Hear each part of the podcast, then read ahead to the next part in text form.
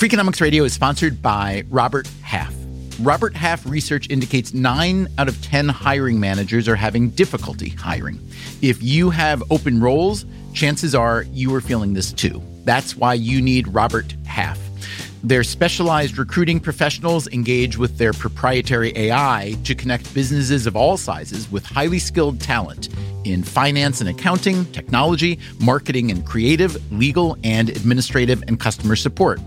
At Robert Half, they know talent. Visit roberthalf.com today. Freakonomics Radio is sponsored by Capital One Bank. With no fees or minimums, banking with Capital One is the easiest decision in the history of decisions, even easier than deciding to listen to another episode of your favorite podcast. And with no overdraft fees, is it even a decision? That's banking reimagined. What's in your wallet? Terms apply. See CapitalOne.com slash bank. Capital One N.A. member FDIC. Hey, podcast listeners, next week we start our fall lineup of brand new podcast episodes. Until then, here's a rerun of an episode that, surprisingly to us, was our most downloaded episode from the past 18 months. It's called Who Runs the Internet? Hope you enjoy.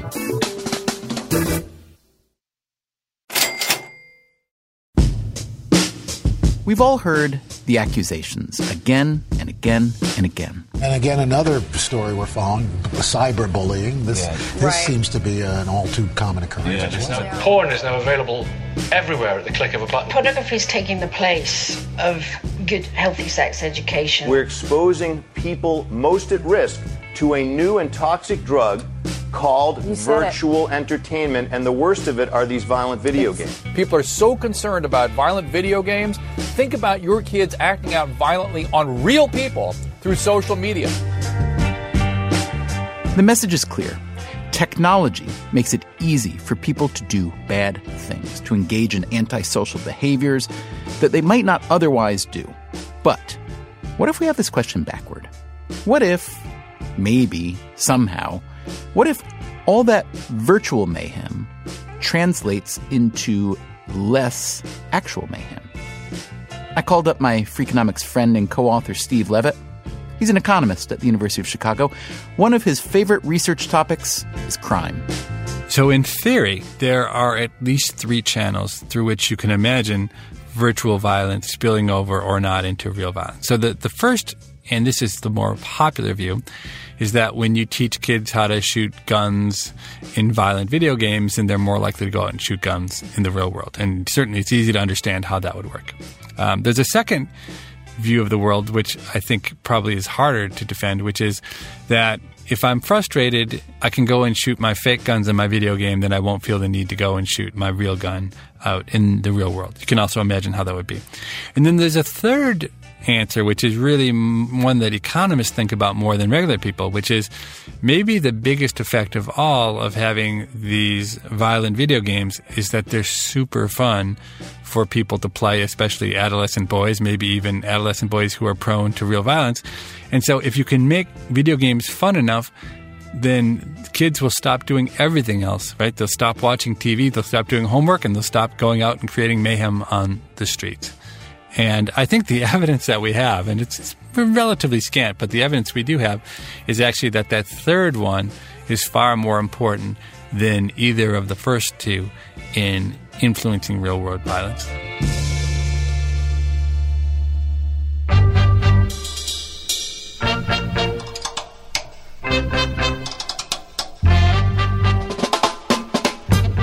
From WNYC, this is Freakonomics Radio, the podcast that explores the hidden side of everything.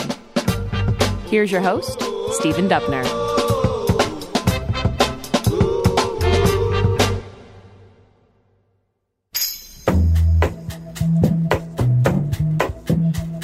So, is it possible that virtual mayhem is a substitute for real mayhem?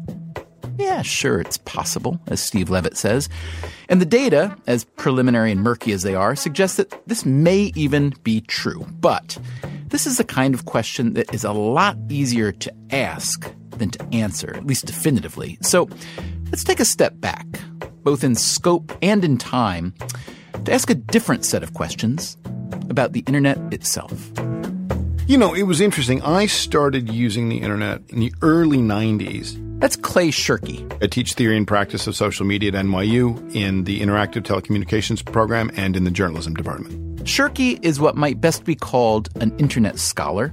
And as he was saying, back in the early 1990s, I was running a theater company in New York City that staged nonfiction documents. We would take things that weren't originally meant to be put on stage and make theatrical collages out of them. Like, a, for instance, uh, somebody's journal? The, the, the, the, first one we did was the transcript of an air traffic control conversation hmm. during a plane crash. And a 214 San Francisco tower, which left left We did one that was only drawn from materials produced in 1974.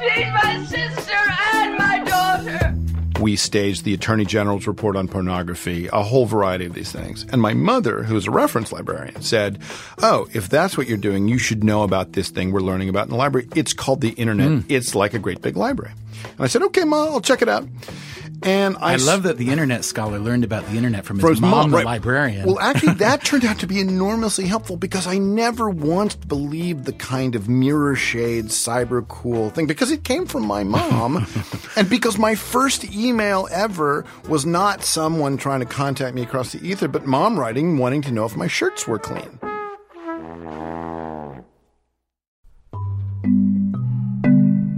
From the outset, Shirky's interest in the internet went beyond just using it.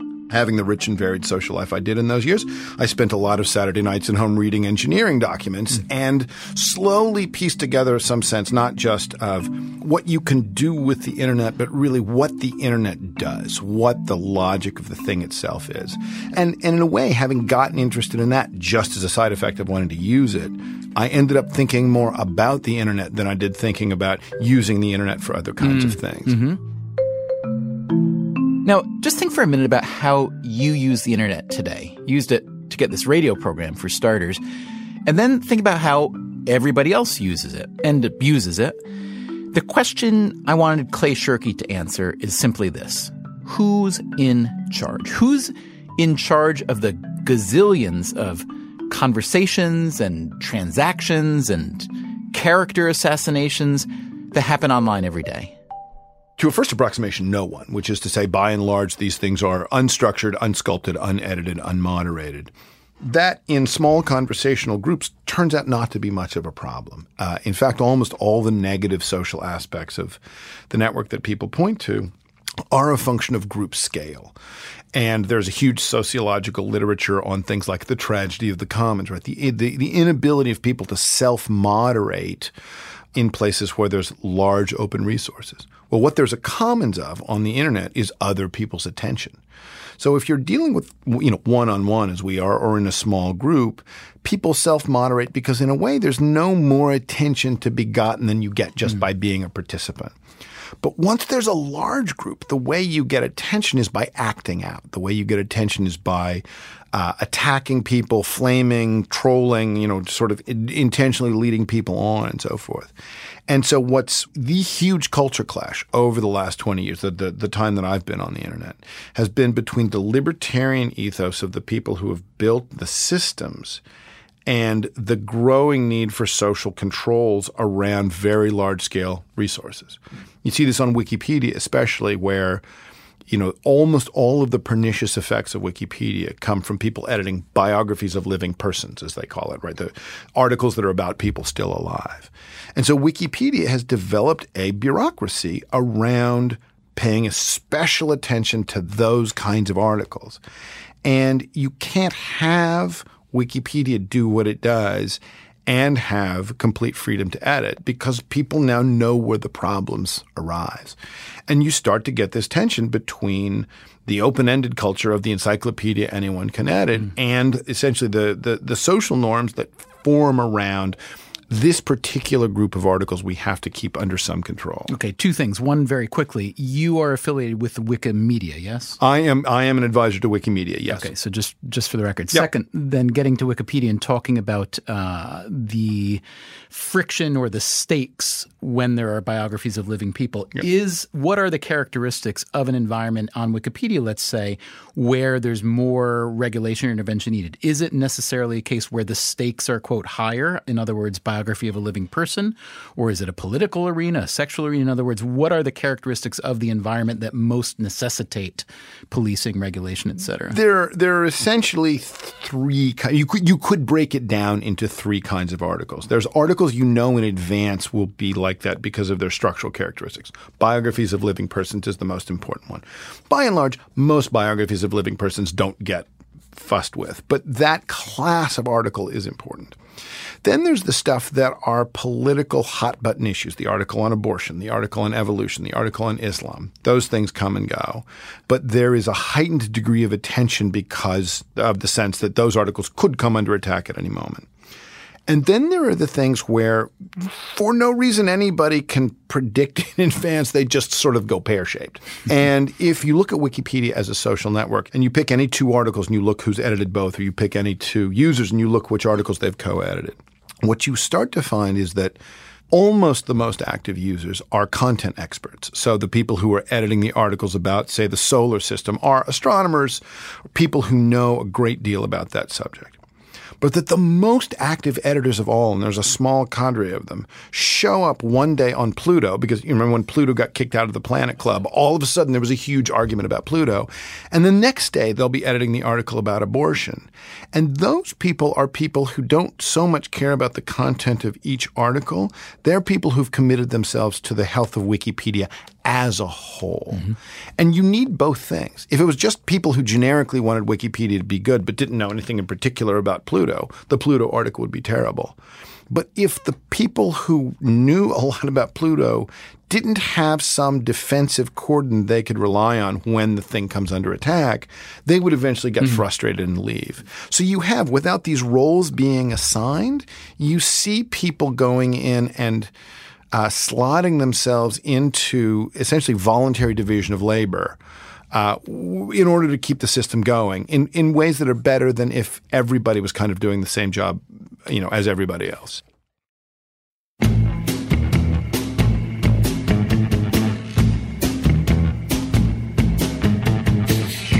Unassigned roles, voluntary divisions of labor? That doesn't sound like any kind of hierarchy we're used to, does it? Mm. Coming up on Freakonomics Radio, this creates some obvious problems. One of the things about the online rant is that they live forever, right? So that someone can say something hurtful and it can stick around. And why some people aren't so worried. You hear all of the ethicists saying, oh, the technology is outrunning ethics. To which the pragmatist answers, that's exactly what we want.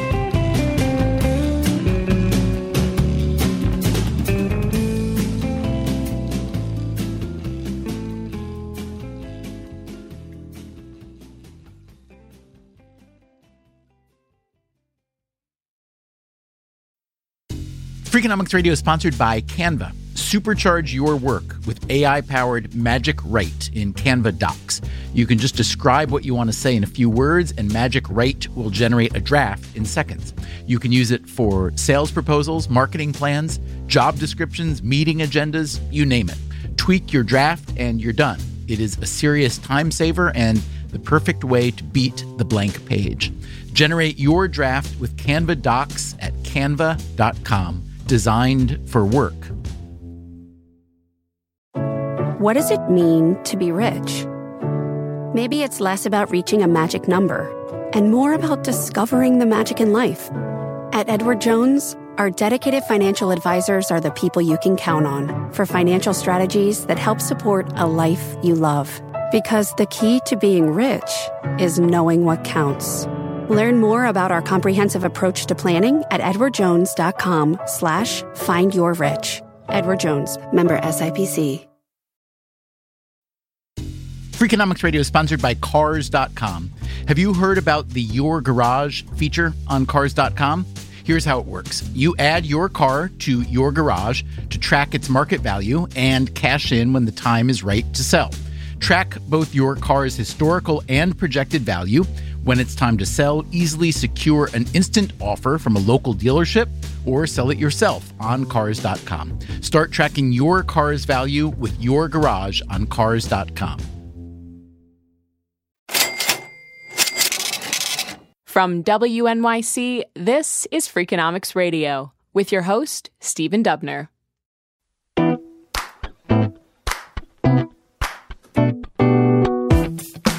So, Clay Shirky, the internet scholar, is telling us today about how little oversight goes into the very, very, very, very, very vast universe that we call the internet.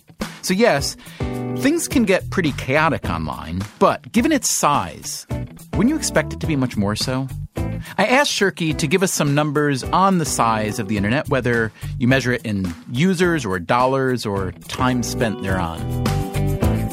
The interesting question about users is not what constitutes a user, but rather what constitutes the internet. Because as the phone networks and the internet are becoming more and more entangled, uh, the internet population looks to be something shy of 2 billion, but the number of activated handset accounts is north of 3 billion. Mm-hmm. And you can make an argument when you look at the kind of hybrid uses of SMS and the internet in India and Kenya and Egypt and so forth you can make an argument that the people using SMS on their mobile phones, they don't have the best devices, they don't have the best connections, but they are certainly connected to the same grid as we are. Mm-hmm. So depending on how you define Okay, let's let's say the biggest grid that we the want. biggest the biggest the biggest grid if we're talking about the biggest grid that we want to talk about, which is say the, t- the sum total of two people who could communicate with one another when they're connected to Okay. it, that is about three billion people right now. There are means some, there are four billion who uh, who aren't. yeah, but and how many of those are under five? yeah, so Okay. so roughly a third of the population is under 15, which means for the first time in human history, a majority of the world's adults are connected to the same communications grid. Okay, so let, let's say we'll talk just adults. What what percent of adults general uh, generally, as best as you know, are connected to what we'll call the communications grid rather than the internet? About 60%. That's it, really. Yeah, about sixty percent of the world's adults. those people doing what is their it- time? what is everybody else doing? right. Well, they, yeah, you, you can't be playing Angry Birds. sailing or something? Um, no, I mean it's now a little bit like uh, the the adoption rate in the U.S. because the U.S. relied on commercial uh, commercial spread of wires and antenna rather than rather than state spread, and because we're a more rural population. Even now, we are a more rural population than say South Korea, right? The famously the most wired country. Uh, when you cross the 50% mark for uh, populations with large rural, uh, you know, large rural populations, you start to slow down.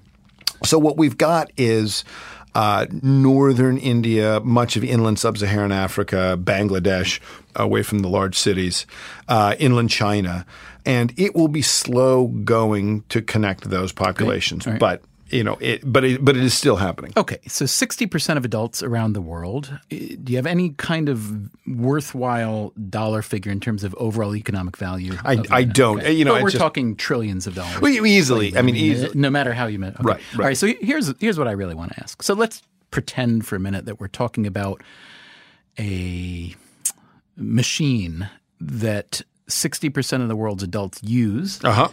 And it generates or takes in um, revenue um, in the 1000000000000s Uh-huh. And it accounts, um, and it involves, an uh, we'll make up a number. I don't know. Do you have a number of uh, hours per day that that median adult uh, might well, spend? you know, that's interesting. I don't because it's so variable between countries like Korea, where the number can be, you know, the median number can be six. You know, as high as as Six high as hours six. a day, we're yeah. talking about? Okay. But but then there's also the question of how often are you online when your iPhone is in your pocket and doing something on your behalf in the background? Are you online? Right, let's be very conservative. We'll say half an hour. half an hour. Super conservative. That that is right. that is very conservative. So now we're talking 60% of adults worldwide, trillions of dollars, half an hour a day on a machine. Yep. Or in within an institution, if we want to define it as an institution. Now, compare for me then the regulation and policing and oversight that goes into that machine with a more traditional Oh, organization Yeah. that has 60% of the world's population and trillions of dollars No, it's. I mean, famously, famously, the regulatory overhead on the internet is permissive and minimal. And in fact, the thing that freaked everybody out about it in the '90s, when when the thing was spreading on the wings of the web, was that no one was in charge, um, and in particular, that the thing was designed to be completely oblivious to national borders right? And it was it was a weird accident of broadcast technology, right? Literally signals going through the air. You'd think that this would somehow escape the nation state, but because radio engineering circa 1920 was so crappy, broadcast radio and TV stayed inside national boundaries just because the broadcast towers had to be near the yeah, receivers. Yeah. So the internet was the first really big group oriented transnational medium. And there are famous stories of bosses fretting that because all of their employees were suddenly sending international emails, that they were at some point going to be hit with the bill by the people who ran the internet. and it took some time to realize there is no people that run the internet and therefore there is no bill. That once you've, you know, it's infrastructure that everybody pays for and then everybody gets to use. And the the history of the internet in a way has been the history of building up regulations and the fight, the, the regulatory fight around the internet is precisely around regulations designed to preserve a degree of openness of interconnection and use versus regulations designed to limit uh, exactly that thing. So, give us a thumbnail history of regulation of the internet. Where did the appetite for regulation come from primarily? And how successful have those people or institutions been at trying to regulate it as they wished? You know, the appetite, the appetite, as as almost always, comes from multiple places, depending on who you're talking about. So there was there was a period in the '90s where people were very concerned about the moral effects of the internet, as they famously were about paperback books and comics. Whenever a new medium comes along, uh, people wring their hands about the effects on youth. And it, it, has to be said that the conservatives, when they worry about the social effects of a new communications technology, are almost always correct, right? When the Victorians said, my God, if this telephone thing spreads, the way men and women court one another will be completely blown up compared to our current norms, which indeed is exactly what happened, right? When people said rock and roll will lead to race mixing, well, you know, there you go. So the people worried about the moral effect of the internet, which is to say it will be impossible to create an environment in which children only learn their parents' view of the world, is, is in fact completely correct. And there was an attempt at the time with the Children's Online Protection Act and so forth to bring about a set of omnibus bills that would filter the sites that were causing the moral panic. Let me ask you this more kind of uh, broadly and maybe more naively let's say we could step back 50 years and I would say to you, hmm. um, Clay, um, I would like to propose a scenario whereby um, everybody has a computer. Um, it's on their desk or it's in their pocket or it's on their eyeglasses.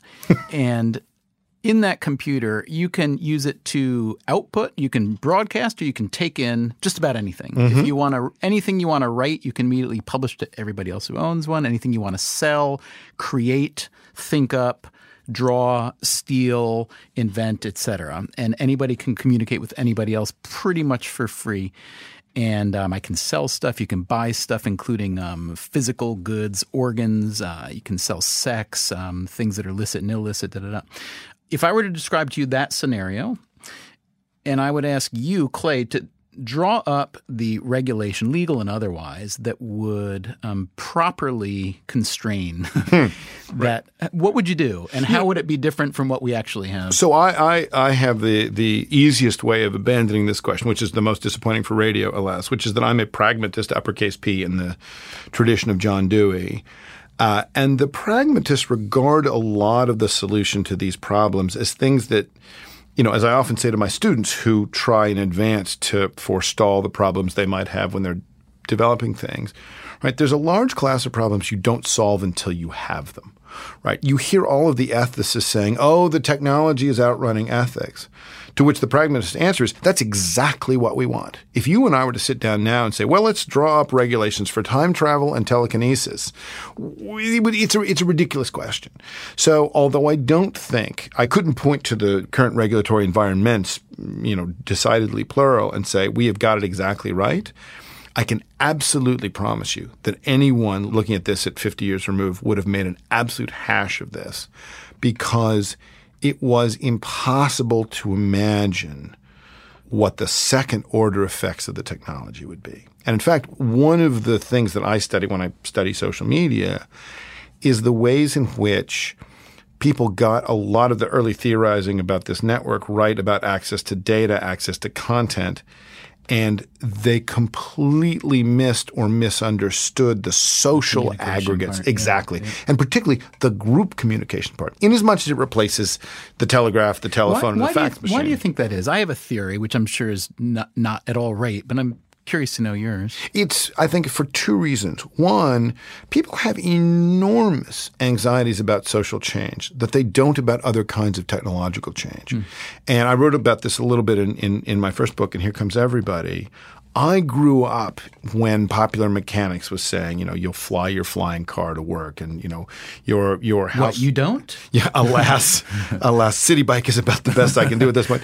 And your housewife of a wife will have all plastic furniture that she can hose off. But the idea that gender relations would change, nowhere, nothing in Popular Mechanics ever suggested that anything other than me going to work and my wife staying home was going to be the norm. And so we would have big arguments about which two, you know, is this the space age or is this the hmm. nuclear age? This is in the 1970s. Is this the space age or is this the nuclear age? And it turned out it was neither. It was the transistor age and the birth control pill age. Like those were the really important technologies. And they were important not because they were big, you know, photo ready government projects, but because what individuals chose to do with them in aggregate led to social change that no one was in control of. So the the idea of trying to guess what a technology will do and regulating in advance is, to me, I think almost the surest way to guarantee, just by the way the regulation would be structured, that you miss out on the opportunities. Um, you know, when the, when the bioethics group was convened under Bush, I mean, this is off the subject of the internet, but they made the same mistakes, which is essentially they imagined what we could do with stem cells, sequencing the genome, and so forth, standing from a position when those things were just barely possible. And that kind of regulatory hand is, in general, the worst way to figure out what a new technology can do.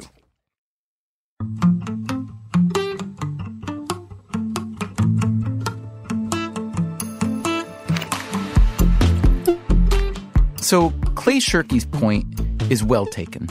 It's a fool's game to try to anticipate how any given new technology will roll out, whether from a regulatory angle or otherwise. As Niels Bohr is said to have once said, prediction is very difficult, especially if it's about the future. Who would have predicted, for instance, that all the nastiness that happens online and in video games and so on might result in less nastiness in the real world? Here's Steve Levitt again. Just the empirical reality when you look at the data is that adolescent males spend an inordinate amount of time uh, playing video games, and I don't know what the actual numbers are, but I think I think now that, that those kind of numbers are, are starting to, to surpass TV watching. Well, and the other fact is that the number of crimes that are committed in the world are disproportionately committed by young men. So it wouldn't be such a leap to assume that the prominence of the one would potentially decrease the other. Absolutely. I think anything you can do to keep adolescent and 20 something men busy is likely to reduce crime. I mean, whether it's working on a job, whether it's having them in school, uh, whether it's having them play video games until three in the morning. If the kids are doing that, they're not out doing regular crimes. And so I think the premise is incredibly simple. And it just seems to be the case empirically that what young men love more than anything else is video games. They they like that more than school. They like that more than TV. They they like that uh, as much as anything we can find, and it's one of these great examples where uh, of unintended consequences. Now, is there a lot of incredibly strong, careful academic work that supports the conjecture I just made? Probably not. But on the other hand, uh, I think it just stands to reason that if you if you find an activity that keeps potential criminals busy for you know six waking hours a day, then it probably makes sense they're going to be doing less crime. And theoretically, the more portable that activity gets, i.e., a smartphone on a subway, the better off everybody is. I mean, so you're taking the idea even further, Dubner, and the idea that well, let's let's not just distract them when they're at home. Let's keep them distracted even when they're out on the streets trying to play. And and I like that idea. The only possible counterexample I can think of to it is that if you make video games only available at home, these guys never leave their home. And if you make it available everywhere and you can play your video games when you're in the subway, then you're in the subway all the time. And, and then you take a minute or two off from your video game playing to commit the crime before going back to it. So I could go either way. And let me ask you one last thing about this. So there are, there are schools of thought about the way people should behave online. And these days, with most people being online, everybody is engaged in this at some point. So even if it's, you know, you read a newspaper online or you read blogs or you tweet and you retweet what others say, there's a concern about nasty people, right? Ad hominem attacks and people being insulting and rude and vulgar and racist and so on to the point where now some publications are, for instance, shutting down comment sections rather than have to deal with it. So I understand the cost of that and I understand why people get upset about it. Um, but I feel, and I'm curious what you feel, I feel that the more that people are allowed to rant online, the better off society will be on net because if that virtual ranting can let them get their yayas out and their anger out and their whatever out, then it would stand to reason to me that there's a, a smaller likelihood that they'll actually punch somebody in the face for real at the grocery store if they can punch somebody in the face. And maybe it's us that they punch on the face virtually, which is why one reason why we let people say terrible things about us online. I, I think it's kind of a great to have that filter and flow. I'm curious what you have to say about that.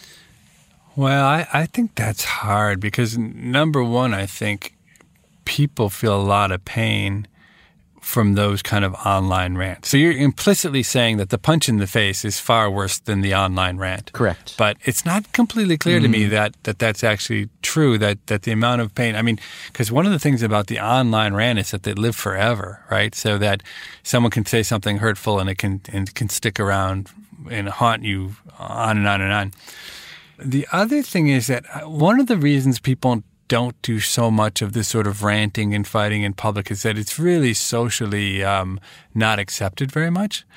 And I think there's a reason it's not socially accepted. It's because it is, it's not very costly for the ranter, but potentially very, very costly for the person who gets ranted against. You know, it just reminds me, I don't know why, of when Super Freakonomics came out and we had this stuff on climate change and the online rants against us were, were untrue. They were absurd.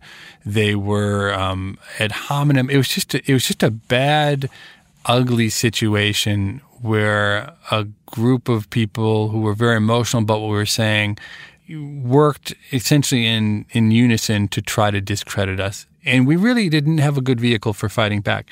But but what I remember so vividly is you remember I think it was in Washington D.C. where we were giving a talk, and a heckler got up. yeah and began ranting in exactly the way that the online rants were going against us. And the people in the audience just told him to sit down. And what was so weird is that he sat down and he was so bullied and so easily cowed by a few people saying, don't do that. And, you know, he, so he got to say a little bit of his piece and we got to respond to it. But it was somehow, it seemed to be much more productive than if he had just ranted and ranted and ranted and hadn't let us talk at all, which is really, I think, what you get online. So I don't know. I'm not. I'm not really that much in favor of giving. I mean, sure, people can rant, but it's such a hard job for other people to sort out what's true and what's false that rants that can't be verified for truth, I think, are terrible. And we don't have a good online way of saying whether things are true or not. And that's where I think the cost is.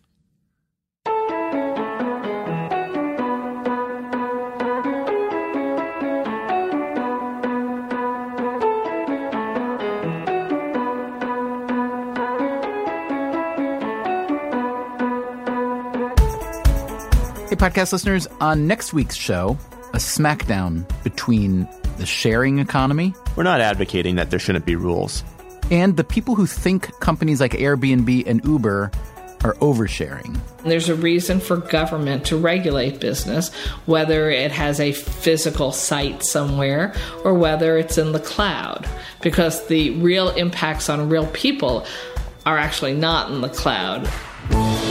It's the internet versus the state. This is one fight you do not want to miss. That's next time on Freakonomics Radio. Freakonomics Radio is produced by WNYC and Dubner Productions. Our staff includes David Herman, Greg Rosalsky, Greta Cohn, Caroline English, Suzie Lechtenberg, and Chris Bannon, with engineering help from Merritt Jacob. If you want more Freakonomics Radio, you can subscribe to our podcast on iTunes or go to Freakonomics.com, where you'll find lots of radio, a blog, the books, and more.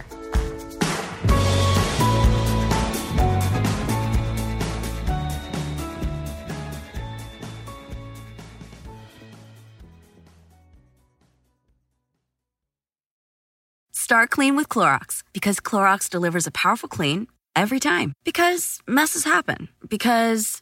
the charcoal mask. Great, because why would I put that on my face when I could drop it in my sink? This is what I get for multitasking. Ugh, why is charcoal so sticky? Hello? Hey, Janice. I am so sorry. I thought I was on mute. no, we don't need to reschedule. I'll just stay off camera. Ooh, yeah, that happens. So start clean with Clorox. Use Clorox products as directed. Life is a highway, and on it there will be many chicken sandwiches. But there's only one McCrispy. So go ahead and hit the turn signal if you know about this juicy gem of a detour. Look around. You can find cars like these on AutoTrader, like that car riding your tail. Or if you're tailgating right now, all those cars doubling as kitchens and living rooms are on AutoTrader too. Are you working out and listening to this ad at the same time? Well, multitasking pro, cars like the ones in the gym parking lot are for sale on AutoTrader. New cars, used cars, electric cars, maybe even flying cars. Okay, no flying cars, but as soon as they get invented, they'll be on AutoTrader. Just you wait. AutoTrader.